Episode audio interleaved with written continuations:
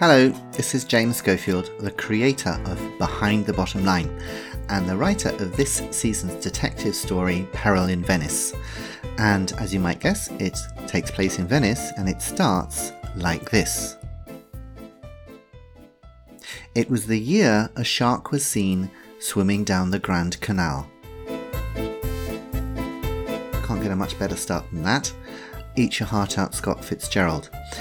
Um, what's it about? Young executive Emily Lee uh, just wants to get away from everything and go to Venice for a holiday because after her most recent job, she's exhausted. For Emily, this had been a shocking experience. She had been selected by a senior manager at Burgerbild to look at the finances of a big project after the project accountant had committed suicide.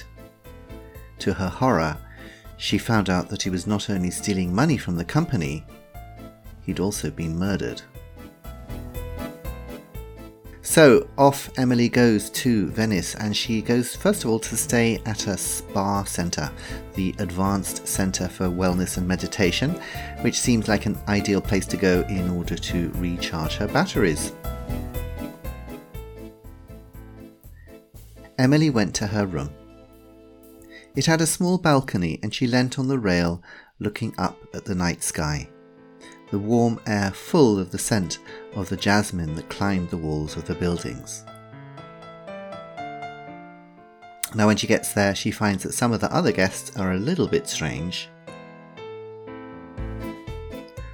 Dottie Van Mies came towards Leonie and Emily in a cloud of expensive perfume, silk scarves, several miles of necklaces, and bright green lipstick.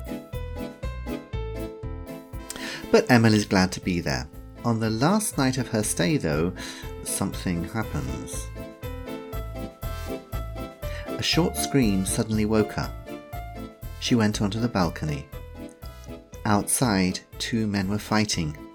Milos had Paolo pressed up against the wall of the restaurant with his hands around his neck while Maria was pulling at Milos's arms.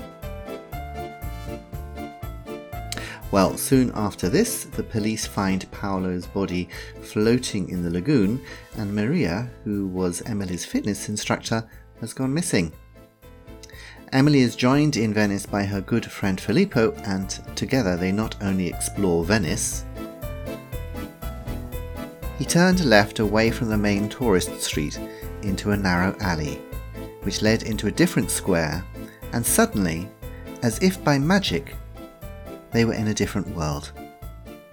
Small children kicked a ball around with a tiny dog chasing it.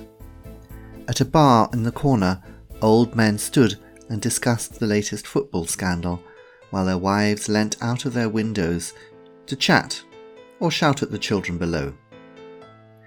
Washing hung from lines on the balconies, and a small kiosk in the middle was covered in hundreds of different magazines and CDs.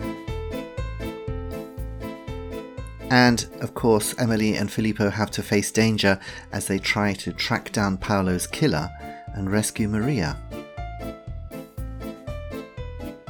Suddenly, the man pinched her arm very hard and pulled his other hand out from behind his back.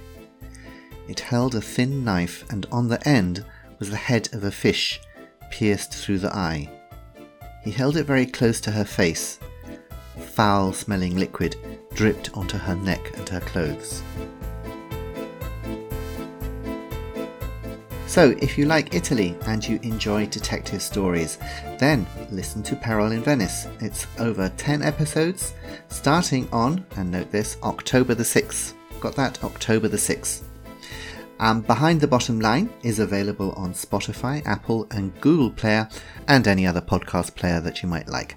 So, subscribe now to make sure you don't miss any episodes. And you can also check out my website, www.behindthebottomline.com, while you're waiting. And you'll find there lots of other short stories that I've written for various publishers over the years. So remember, October the 6th, listen out for episode 1 of Peril in Venice, and I hope you'll join me together with all my other listeners.